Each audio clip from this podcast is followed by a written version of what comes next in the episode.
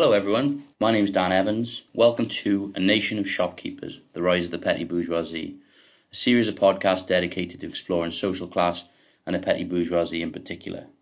This is episode two. I hope you liked the first one. It's since emerged that I had COVID when I was recording it, so any mistakes or issues can be attributed to that. Episode one obviously didn't have a name, but now I think I've settled on one after a largely fruitless attempt to crowdsource one on Twitter. The term nation of shopkeepers is a phrase that has been widely used to describe the UK. It's commonly associated with Margaret Thatcher, herself a greengrocer's daughter, but apparently it originates with Napoleon uh, or maybe even Adam Smith. I was going to go for live, laugh, love, but one, I don't want this to be just making fun of people, and two, I don't want class to be reduced to just talking about aesthetics and home interiors. However, when my book on the petty bourgeoisie finally comes out, the cover will be in crushed grey velvet. So, while the podcast is on the petty bourgeoisie, the first episodes in the series are going to be about social class per se, because I really think we need to overhaul our understanding of class on the British left. In this episode, you'll be glad to know I'm going to be joined by a guest, the wonderfully talented Rhian E. Jones, author of numerous fantastic books.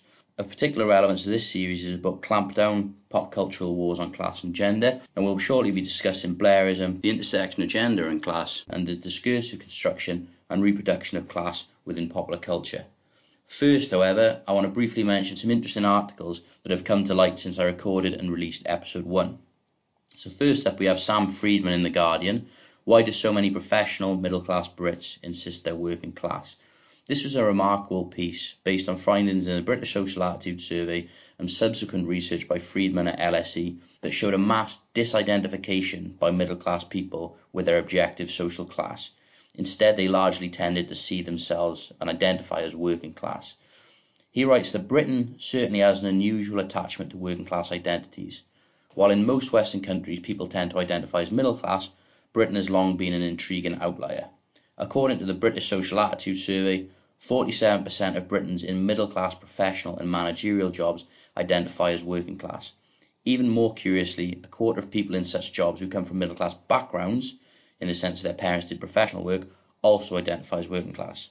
So this article supported the themes I explored in episode one, you know, about the chaotic nature of our understanding of class in the UK. Now, as a concept, it's become detached from people's economic relationship to capital or their place in the social structure, and in many ways it's just become an identity.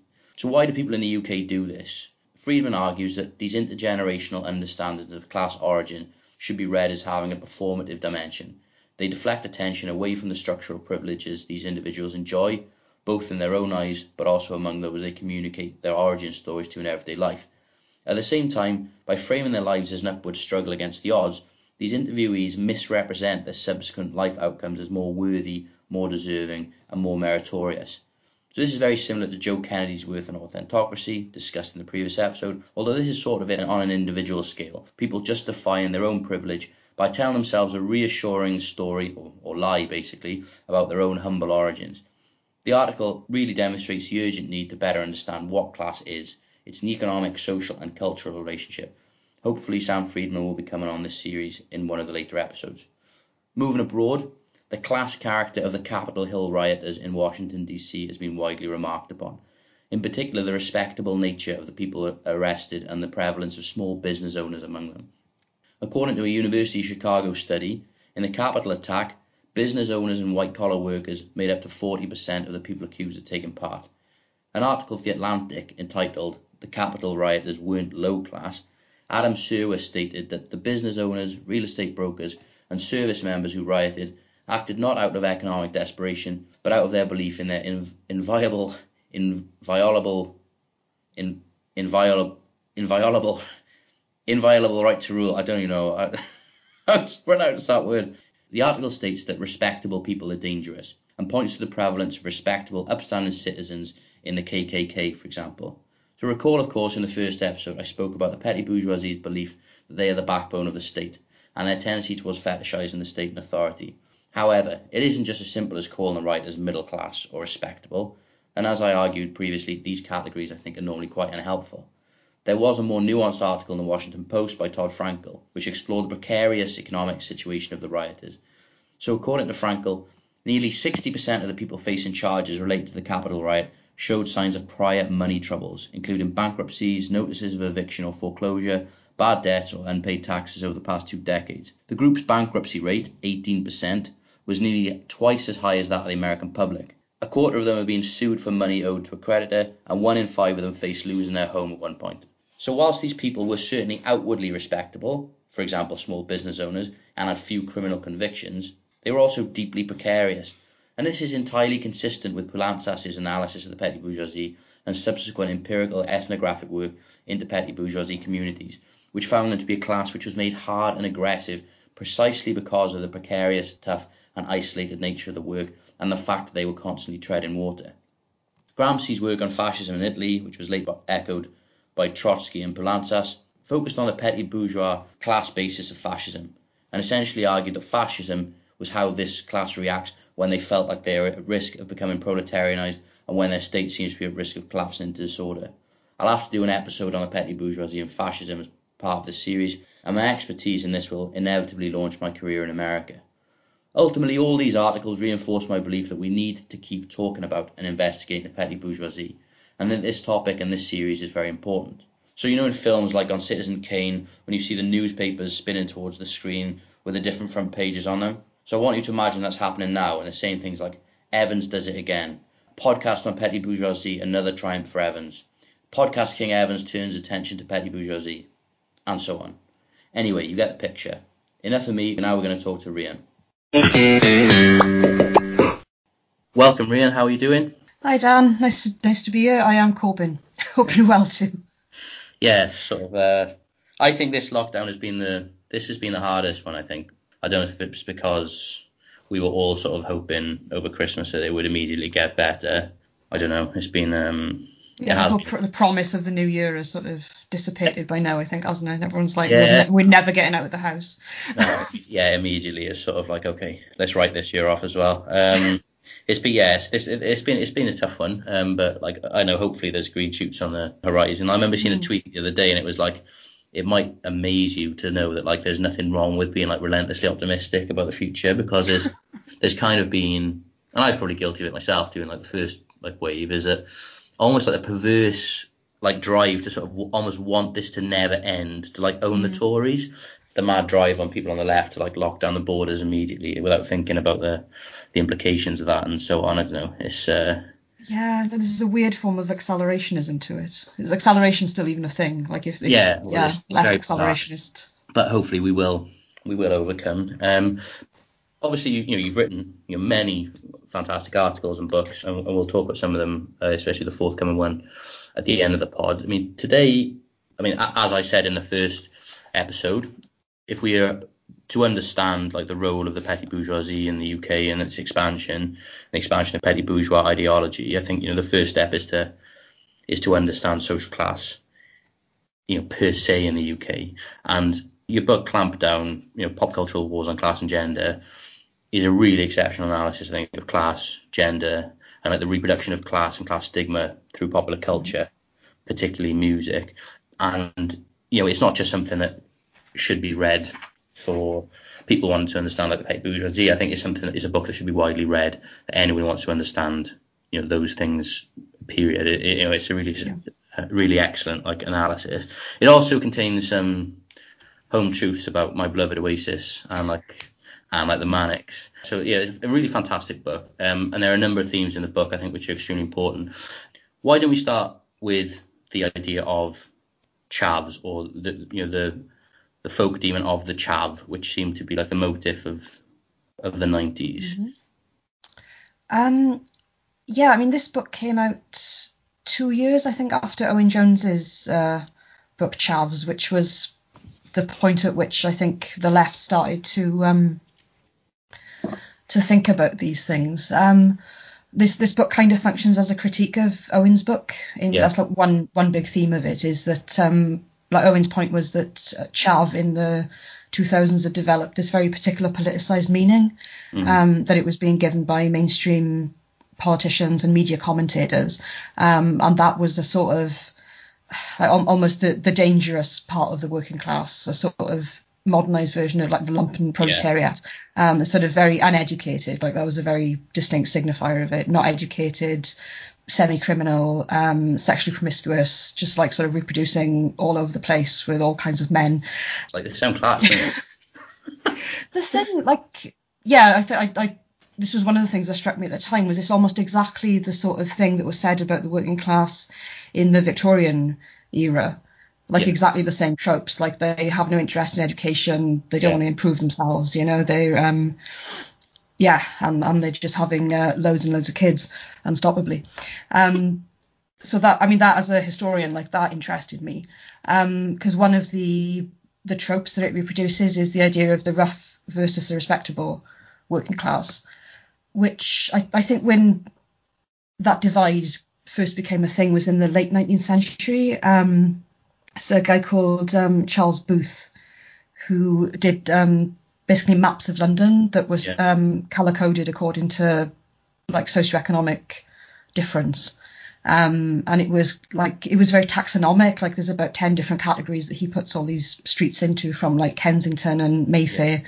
down to like the the slums um, of parts of East London. Um, but part of that division was um, dividing the working class streets into rough and respectable um, which was often, I mean, A, that sort of shaped how people outside the working class saw them, but you could also see the see the working class sort of assimilate that as well and start to view themselves in terms of rough and respectable. So that those sort of interclass gradations come into play in the late 1800s. Um, one of the things that you notice about these sort of Victorian designations of rough and respectable is that they're based on um, not so much on like income or occupational status, but on like vague impressions that these people give and like stereotypical thinking. So, for, like for example, you might see a street that's got loads of broken windows, um, kids playing in the in the gutter, etc., and you think, oh, this is a rough area, rather than thinking this is obviously like a, a landlord problem. Like, why why is it up to these people to repair the windows? Like, why yeah. why is why has their landlord shoved loads of different families into a building that is too small for them, etc. Um, oh, and the kids are playing in the gutter. Like, well, where else are they meant to play? You know, they can't play indoors. There's no like public parks, etc. So the, the essence of roughness is um, something that's externally imposed and often something that's not innate to a person, and it can change very quickly if you if you move into a slightly nicer house or a, a nicer street, etc so yeah, rough and respectable divides always very arbitrary, but with a lot of traction, like both within the working class and outside it. Um, you can trace this. The the quote that Clampdown starts off with is from um, Richard Hoggart in 1957, who wrote the the uses of literacy, sort of about his his own memories of working class culture. And it's a very interesting book, but he does talk about um, different voices that girls have and he says there's one that's known among the more respectable working classes as a common voice, and this is the voice of working class girls of the rougher sort. So you can see these Victorian yeah, yeah. designations being reproduced um, decades later, um, and they ha- they haven't a haven't gone away, and they get like massively turbocharged and repurposed just after the, the 90s, I think, which is what Owen identifies in Chavs. I found it to talk about the term chav itself, like the fact that it didn't always mean the politicized meaning that it had. Like it's it's a term that has um, be wonky and say it's it's a multivalent signifier. You know, like it means yeah yeah means different things to different people. Like when when you think about how I don't know Vicky Pollard or something, when when you think about how yeah. that sort of hate figure or yeah. folk demon is is used, you know what chav means in that case. But it's meant different things to different gradations of working class people in different regions, etc. Um, and that was his point. It's a term that's used by a political class to flatten all these gradations, um, lump everyone in together. So a denying the variety of working class identity and experience, and b saying that we're all chavs, therefore we're all uneducated criminals who need to be subject to social discipline and uh, and policing. So this annoyed me for, for many reasons, and the, book is kind of an attempt to unpick yeah. um, unpick all of that. I mean, one thing that it critiques is that chav also tends to be used against women much more than than men, but also like the fact that the word the word changed even from when I became aware of it because I used to know I used to know it as um, as meaning like sort of nouveau riche, Yeah. Like the classic people, like the the Beckhams. Remember when the, uh, Yeah, the yeah. Beckhams got married and they were sitting on like golden thrones? Yeah, there was like a chic, it was like a chic. I mean, there was an element of like yeah, upward. I mean, the, the I've sort of known it as you said it in multiple ways, and one of them was certainly. I mean, who was the um? Do you remember the Lotto Lout?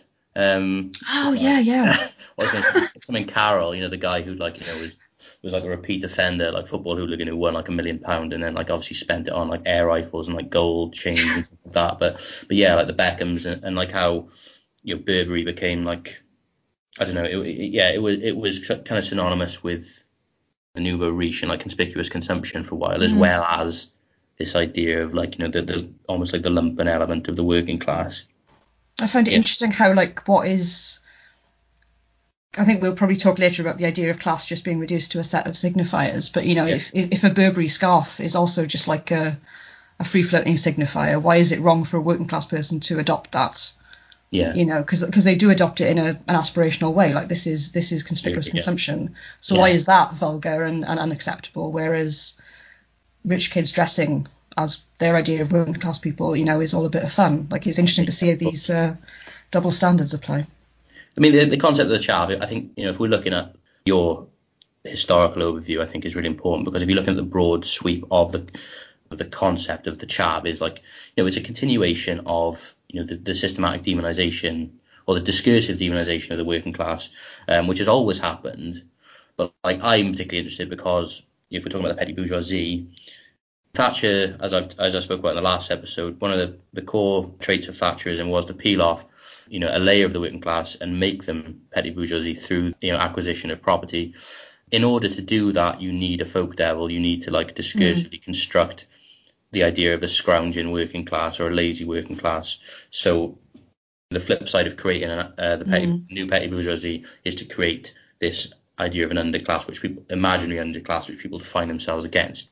But yeah, like what I what I was struck by in your book, and when I read Chavs myself in when I was doing my PhD, was the problem with the left's take on the Chav discourse at the time was it replaces one cardboard cutout analysis of the working class as all sort of being deranged sort of loutish criminals with kind of like another cardboard cutout that everyone is like extremely virtuous and almost with like a ha- like a hagiography uh, idea of the working classes like you know these close knit communities and so on. But what your book does and as well as like well a lot of you know other marxists say is that you know there's always been diversity within the working class. There have always been mm-hmm. class fractions within the proletariat, and there's always been, in particular, a divide between the respectable and the rough. And like as you note in the book, I mean, like the, the ways I first began to start thinking about, you know, how Porthcawl was different or how the petty bourgeois were different was when I read Chavs in I think 2011,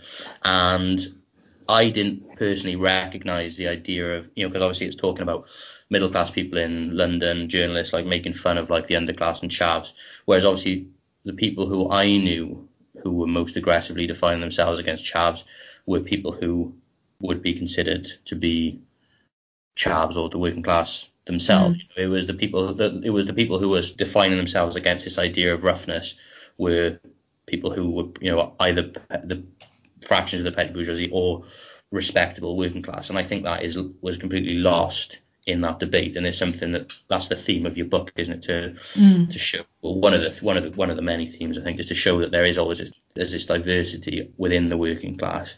One of the things that in terms of as as we continue to excavate the notion of class, I mean the, the idea of intersectionality is a is a bit of a buzzword these days and it's thrown Mm. around and so on. But I mean this book is like a, a perfect example of what intersectionality is. You know, it's this idea that you know you can't talk about the working class without speaking about the the disproportionate uh, effects of austerity and class, you know, the demonization of the working class on women. Mm.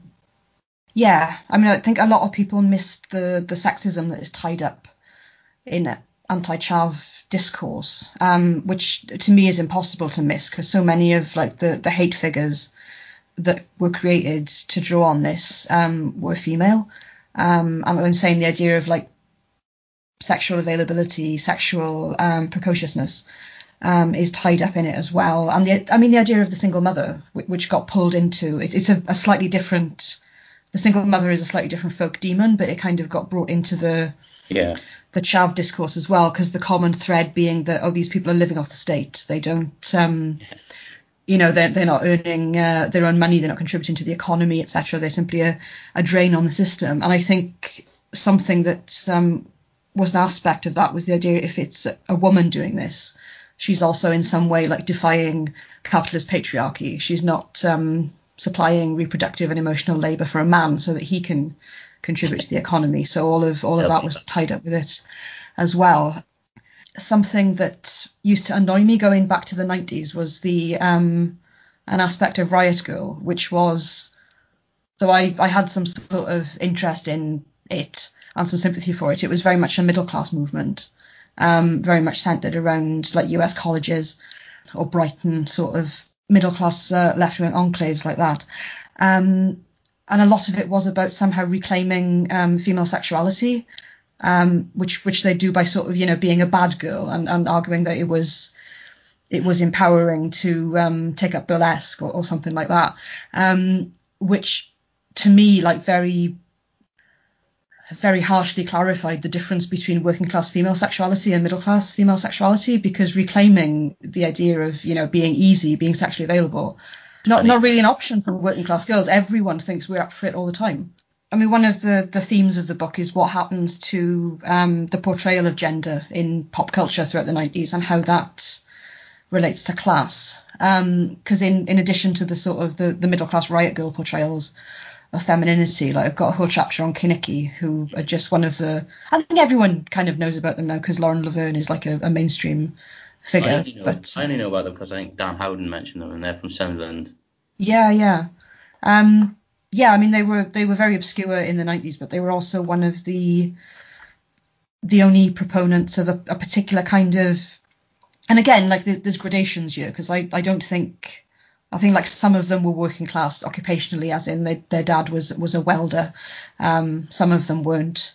Um, so I don't want to be like they were a hardcore working class band, but they did portray a particular class inflected and also regionally inflected, like a, a very northern Yeah. kind of femininity, which was um, fantastically brash, kind of aggressive, like a lot of leopard print, a lot of high heels, Yeah. lashings of makeup, etc. Um, And they, in a lot of their songs, like they really captured the idea of the big night out, Yeah. which is kind of a theme throughout the book, like the yeah. the trope within working class culture of just having a massive one yeah. Yeah. you know, and get, getting incredibly dressed up for it, like perfect makeup, spending all day getting your hair done, doing your nails, etc. Um, it's fabulous, and it's a it's a particular part of what I knew growing up that I just I just don't see around very much, and I don't see very much No, awareness of it. But it's something that is is really dear to my heart. Maybe particularly under lockdown, like the idea of, of having a big night out is just like almost sacred to me now.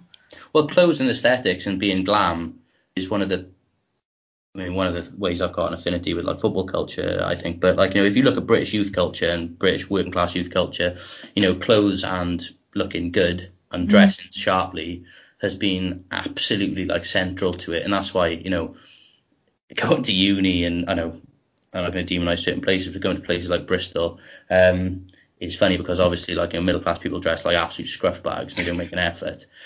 I mean, there was that incident, wasn't it? I can't remember her name, but she was like, she's like a middle class music artist, and she got turned away from this like posh restaurant for Oh, yeah, yeah. dressing, you know, in like you know jogging bottoms or whatever. And there was this outcry like, oh, this is like snobbishness on behalf of like the establishment. But I was like, okay, yeah, on the one hand it is, but also I was like, if you think like any working class person would turn up to a meal dressed in jogging bottoms or something, then like you are living in a parallel universe. You know, like the, the, Yeah. there's no one that makes more of an effort than work, you know the work, working class people in terms of like d- dressing glamorously and as I said going on big nights out and, and, and look and looking good and taking pride in, in what they wear.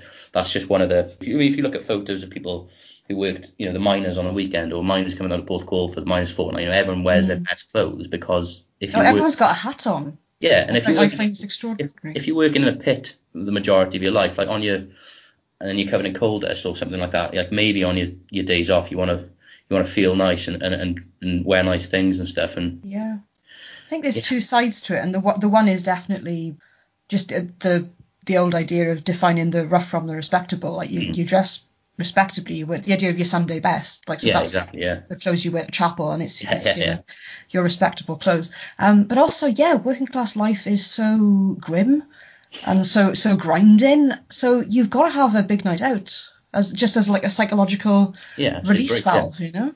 Yeah, exactly. It's um, yeah, if you you know you you drink or go out and on the piss or whatever Mm. because it's like because you actually psychologically need to, like you need to sort of uh, unwind. I mean that I mean it's in you know it's in Engels, isn't it? The condition of the or Mm. uh, you know the condition of English working class. You know people just go out and get drunk and and party Yeah. because they they they're living in extreme, extremely difficult conditions. And I've waylaid you again here. Sorry. And what um, right. so you t- you're talking about Kenickie and the, the idea of working class f- Oh yeah, just the very um, whatever their class origins were. Um, a similar thing with like Blur and Oasis. ev- Even if Blur weren't like quintessentially middle class, Oasis were not quintessentially working class. But it was about their presentation and what um, what meanings people inscribed onto their presentation. So similarly with Kenickie, they they presented a certain kind of working class femininity, um, which most of like the middle class music journalists weren't quite sure what to do with.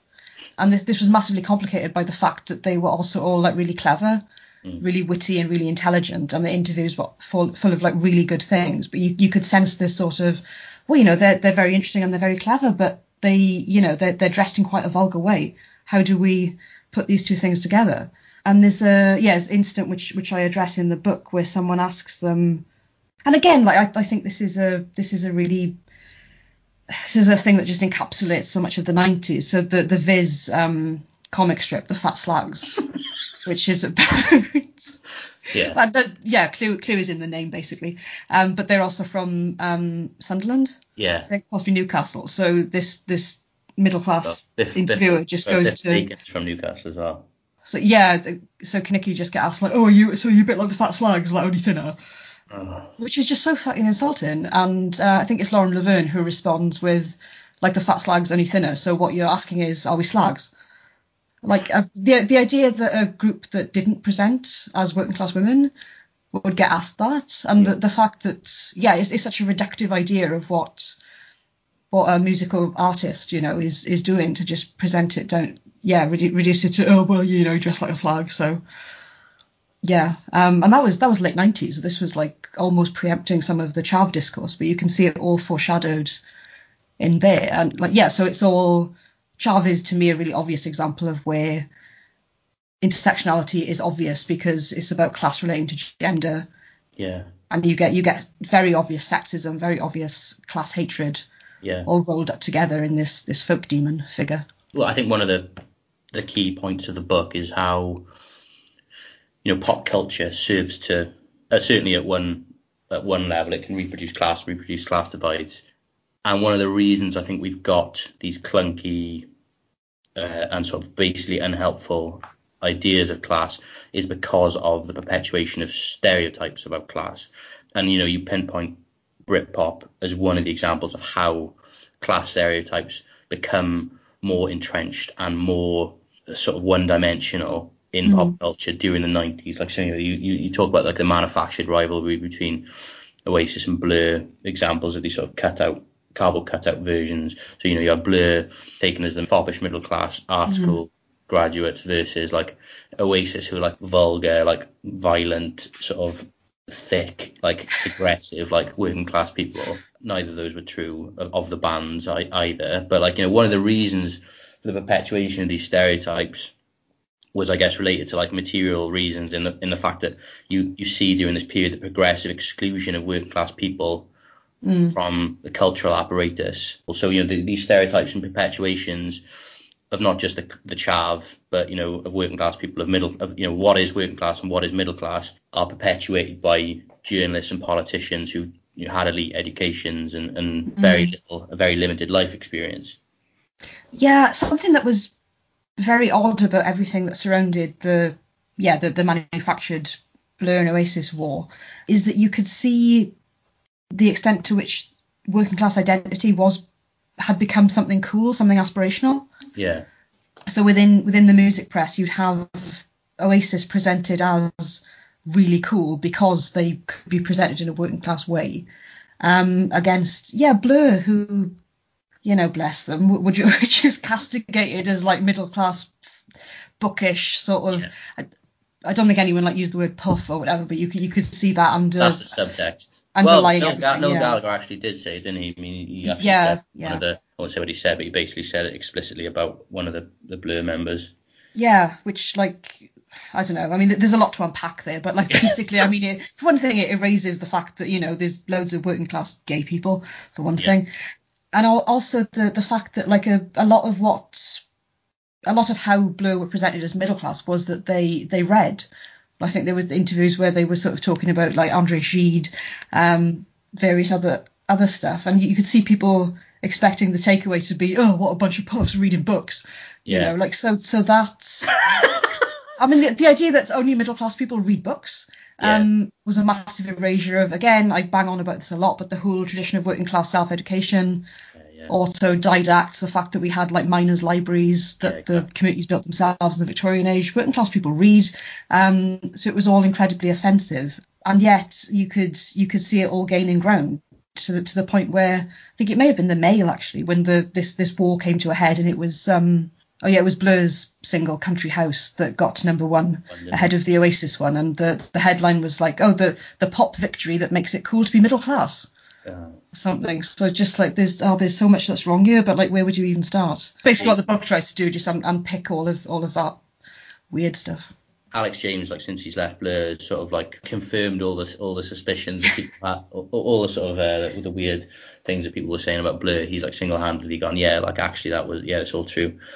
You said there about the, the idea that only middle class people read and how you know the book talks about working class autodidacts and, and how yeah there is this obviously huge tradition of working class self-education and, and you use the Manics for example as as one Yeah, well yeah. the Manics are an example of a band which like completely subverted these very black and white binaries between this is working class culture, this is middle class culture, these are working class aesthetics, these are middle class aesthetics, and so mm. on. And they didn't fit into it. We can talk about that. Well, we talk about the Manics all day, but I spoke in the in the in the previous podcast about you know the, the roots of the the new petty bourgeoisie and its expansion has its roots in Thatcherism for me. You know, like the idea, especially things like right to buy, and obviously Thatcherism is associated with very crude, very brash idea of social mobility, creating a new petty bourgeoisie. You know, encouraging working class people to buy their own houses. You know, the idea of Essex man as a as a stereotype is this very brash idea of like open I am petty bourgeoisie. I've got money now. Blairism is traditionally, or I've certainly seen Blairism as like a seamless continuity between Blairism and Thatcherism. One of the, I think, amazing things about your book is it's one of the only books that talks about Majorism uh, or the experience of, you know, l- late Thatcherism as kind of this weird period of decay. I can't think of many books that have really spoken about the 90s, you know, because the 90s wasn't just optimism and Britpop and Cool Britannia and stuff like that. It was it was the, the almost the bleak elements of the 80s you know sort of dragged out and you said it's almost like this zombie like existence and it's like corrupt useless party that just like refuses refused to die. And so I Yeah. thought you know that was really fascinating because of, there wasn't like a seamless segue between Thatcherism and Blairism as I you know I've certainly sort of assumed um, and others have written. I don't know what Majorism is. But one of the things I think is interesting is you know, Blairism I think definitely does continue the reproduction of social mobility and I think I'll talk about it later as I think Blairism is an example of like it's not petty bourgeois socialism because Blairism obviously wasn't socialism but it's an example of how you know petty bourgeois aspiration sort of blends with socialism to sort of destroy it essentially.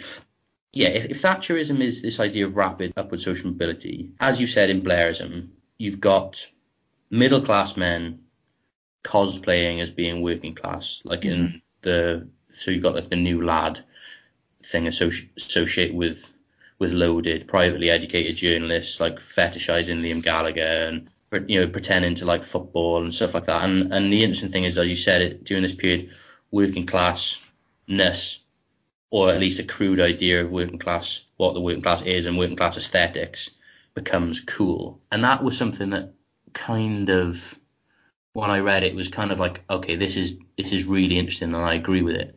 But it almost messed up my analysis of like Thatcherism and Blairism. So I was like, oh no. But we discussed this earlier, you know, because we you know, I was trying to come to terms with it. And I think what you mean, correct me if I'm wrong, but what the book suggests about Blairism, what Blairism was as a cultural phenomenon, you know, obviously Britpop was like almost like cultural adjunct mm-hmm. to Blairism. It was a central part of this the discourse of, of Blairism. If Blairism is like a flat, basically represents a flattening of class differences, you know, whereas Thatcherism was peeling off a section of the working class to become petty bourgeoisie, Blairism, discursively at least, represents this idea that everyone is now middle class, like everyone is now aspirational rather than just a small section of it. Mm-hmm. And if that's the case, then if everyone is now middle class, then class can be easily reduced merely to a set of aesthetics.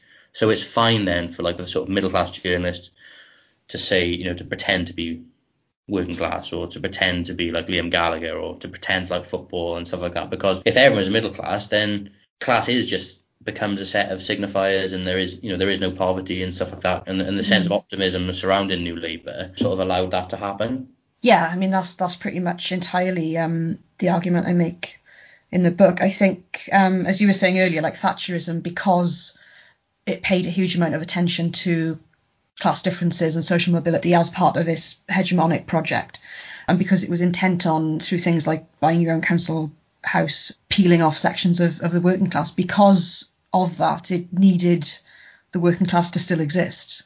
Yeah, like it, it yeah. needed another yeah, against which upwardly mobile Essex boys, etc., could define themselves. I think what happened with Blair, and we, I'll come back to, to Majorism as a sort of interregnum in a second, but with Blair, I think because they took it as read that all that work had been done, aspiration had worked, everyone had somehow aspired their way out of the working class. So therefore, they didn't need to figure in political discourse or policy, and they could get on with sort of collective aspiration. So the country would continue to get better, it would become um, ever more progressive, etc. So there was no attention paid at all to this very significant layer that hadn't done well under Thatcherism and under Majorism.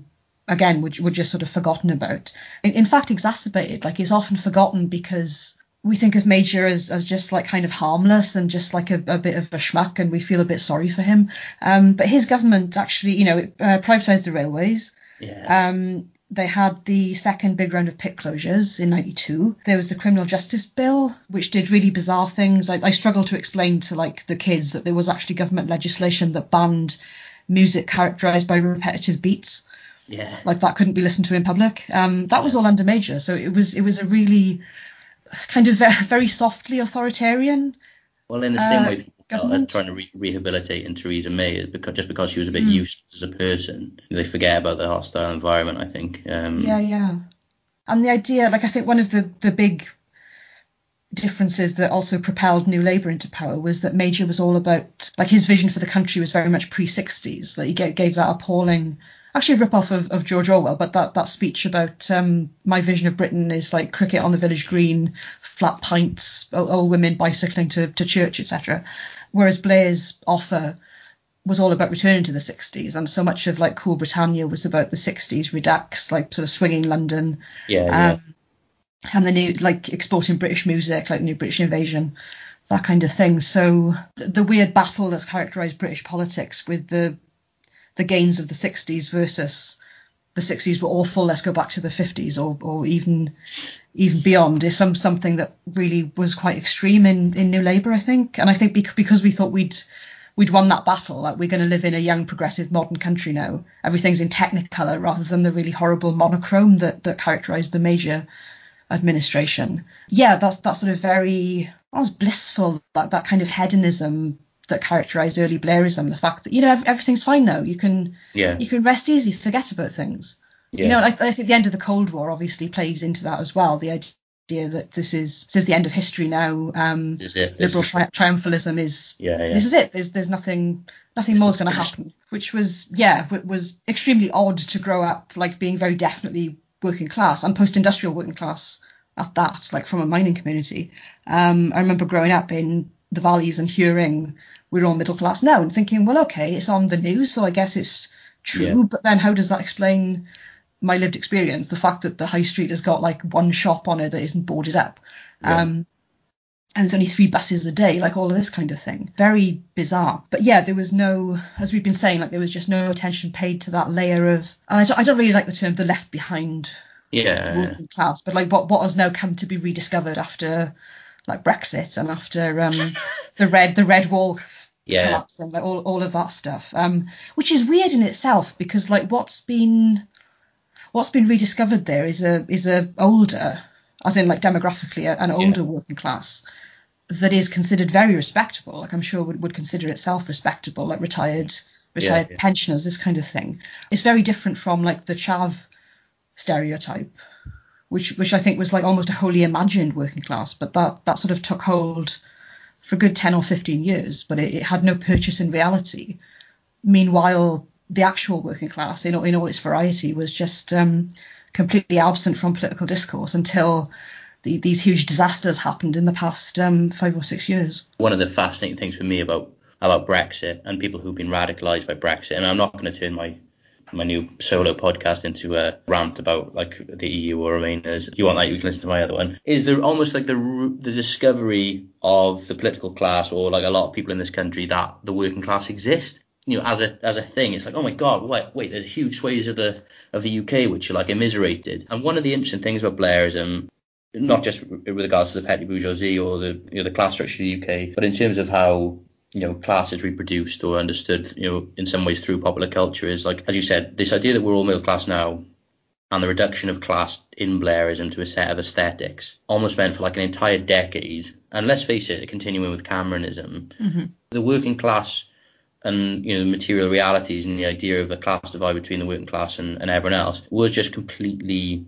well it just didn't exist. It just wasn't it mm. just didn't seem to feature anywhere other than in negative ter- stereotypes. And then there's only now with brexit that this like i mean like, as you said in the 80s we had like class struggle. There was an hmm. obvious work it was an obvious working class. There was a militant working class. There was a trade union movement and a labor movement. And obviously with the blending of the labor movement with capital like so obviously hmm. under blair and like the, the professionalization of politics and i don't know the working class as a political force has d- disappeared obviously. Hmm. I don't know also in pop culture it disappeared and was replaced instead by as you said these these, these crude sort of stereotypes and that's that's one of the features of blairism i think Yeah, something that I, I realise I haven't mentioned, but it does. There is a lot about it in the book. Is yeah, the, the disappearance of the working class as a a cultural force, like as Yeah. well as an economic and Exactly, political force, which you kind of see. It isn't quite happening in the 90s because you still get this this weird sort of tussle where you'll you'll get like working class artists weirdly like appearing in uh, in the charts and you'll have stuff like the criminal justice bill protests and that kind of Yeah. thing. Um but in the 2000s like the fact that um basically like you needed either you needed your dad to know someone else's dad to get a job in the cultural industry or you needed to be able to work an unpaid internship just completely squeezed the life out of working class access to cultural production. And no one no one really noticed or gave a shit. Like as, as someone who spent like most of the 2000s like try, trying to sort of break into the the cultural industry but like also Yeah. needing to know where next month's rent was coming from so I couldn't be an intern or whatever. Yeah and I, I think it was only in maybe the early 2010s when suddenly there were all the all these articles about like why why are all British actors so posh? Yeah. Like I mean they're not not just posh why are they all aristocrats Aristocrats, yeah.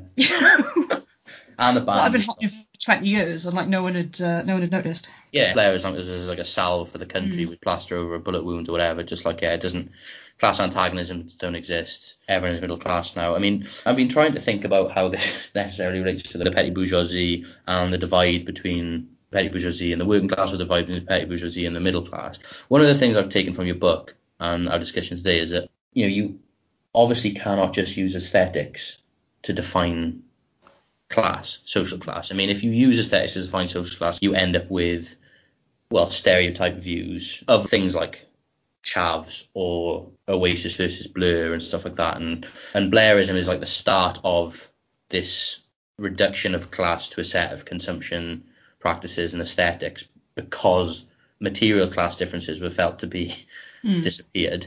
Class was it was okay to just reduce class then to a set of um, aesthetics. Like like you said, for example, there was the university societies doing the chav nights. Obviously, is abhorrent on the one hand, but on the other hand, people could do it because precisely because they thought that those people didn't exist. If if you do just use aesthetics and consumption to define class, you know that means that you will, for example, you'd end up lumping the respectable working classes in with a petty bourgeoisie because they're house proud, for example, or because mm. that shows that you, you have to look at people's economic relationship to capital, their social function in the class structure, i.e., like what type of job do they do, what what what is their job, like vis-a-vis the rest of the working class, you know, what is their what is their politics and so on. You have to look at the class in a in a holistic way to understand mm. these things. And thinking about Blairism as well as, I mean, in the last episode I mentioned, you know, how Poulantzas and, and others talked about petty bourgeois socialism as like a, a sort of a deviation and how we've got to where we are in this country and how our understanding of class is so bad. I don't want to, I can't call New Labour socialism, I can't call Blairism socialism at all. If you look at the, some of the defining characteristics of what Marxists talk about petty bourgeois ideology, it's the idea of aspiration, um, it's the idea of mm. not changing the system about la- leveling the playing field to allow social mobility. If you look at like Blairism, New Labour, economic policies, it's just defined by the petty bourgeois ideology, isn't it? Mm-hmm. You know, it's upward social mobility rather than building working class power. It's about like everyone could just should instead become middle class, which again isn't. And one of the ways obviously in which he tried to expand social mobility was to massively expand higher access to higher education. Mm-hmm.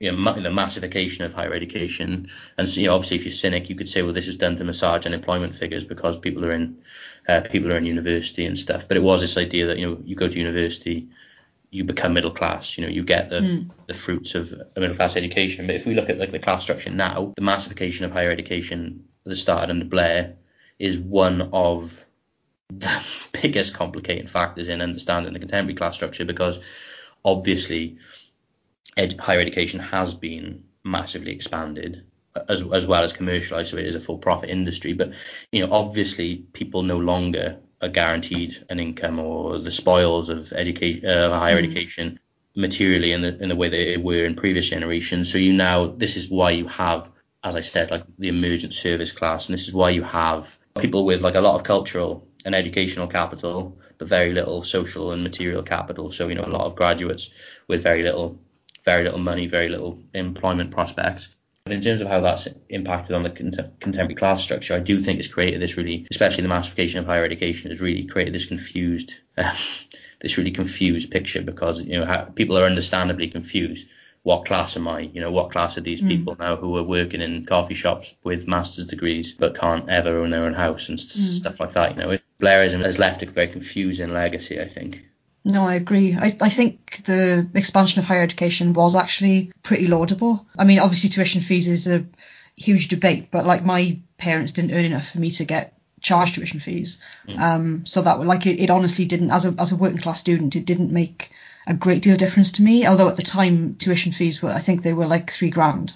Yeah. Not not the the thousands and thousands that they are now. I think if I was in the same place today as I was like when I went to university, it would be very off-putting to start life with that amount of debt. So yeah. it's a nuanced debate. But like I, I certainly, and I'm, I'm from that particular like fraction of the working class that was the first one in my family to go to university. Obviously, everyone was really proud of me. Like so, there, there's a lot of I guess like political sentiment and, and romanticism kind of wrapped up yeah. in my journey through higher education. But sometimes I think should I just have like stayed at home, got a job, got, got a job in Woolworths or something, you know? I mean, I, I would obviously not have done that because there, there's other sort of horizon broadening reasons to go to university. But yeah, like you were saying, it does it, it's it's confusing to to go back to that kind of environment. And there are yeah. you know people I went to school with who now own their own homes, um, run two cars, yeah. go on holiday twice a year, that kind of thing. It's like what what class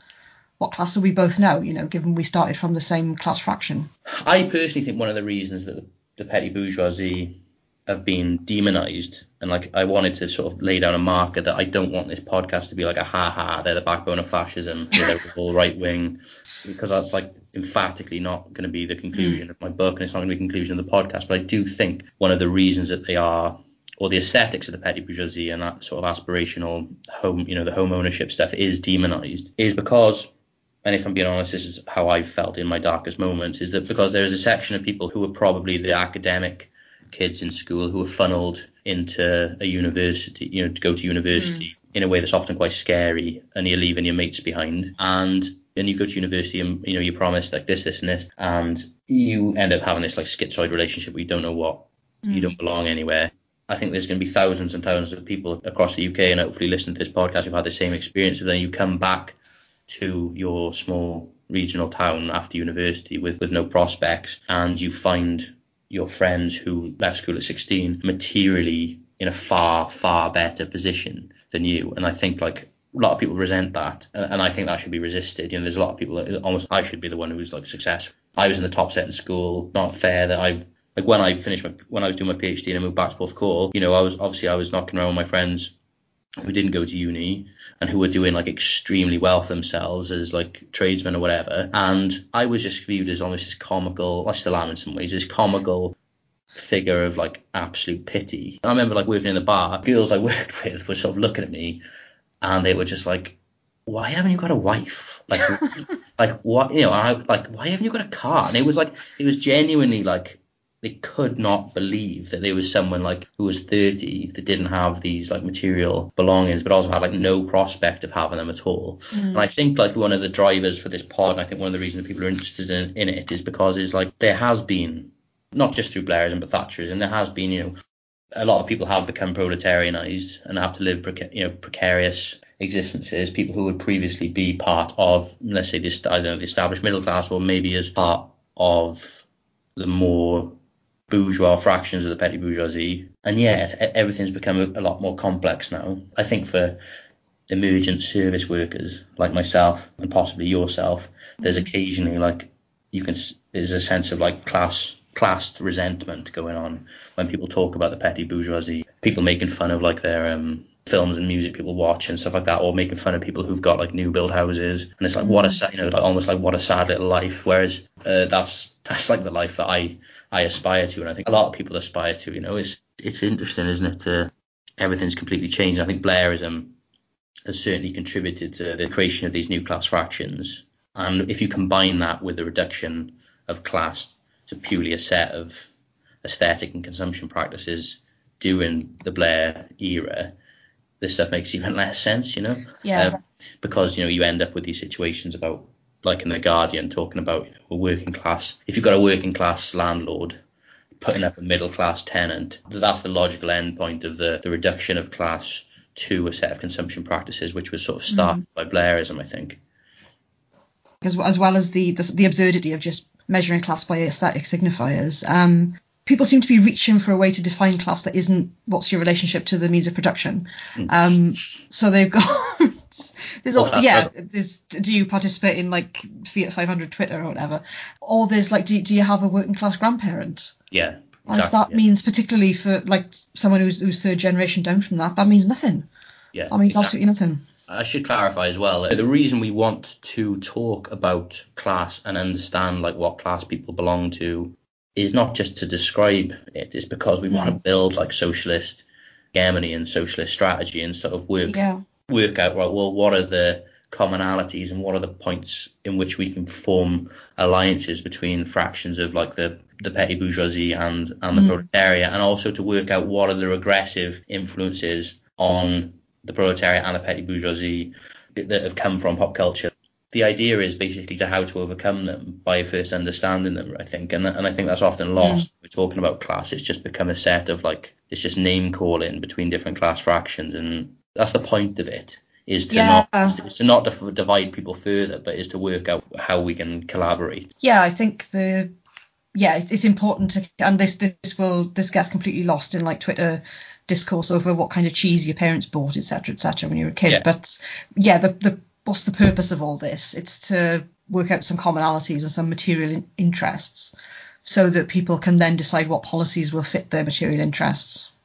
Sim- simple as that. The other thing is is important is like I'm not going to say that all everyone in the left does this.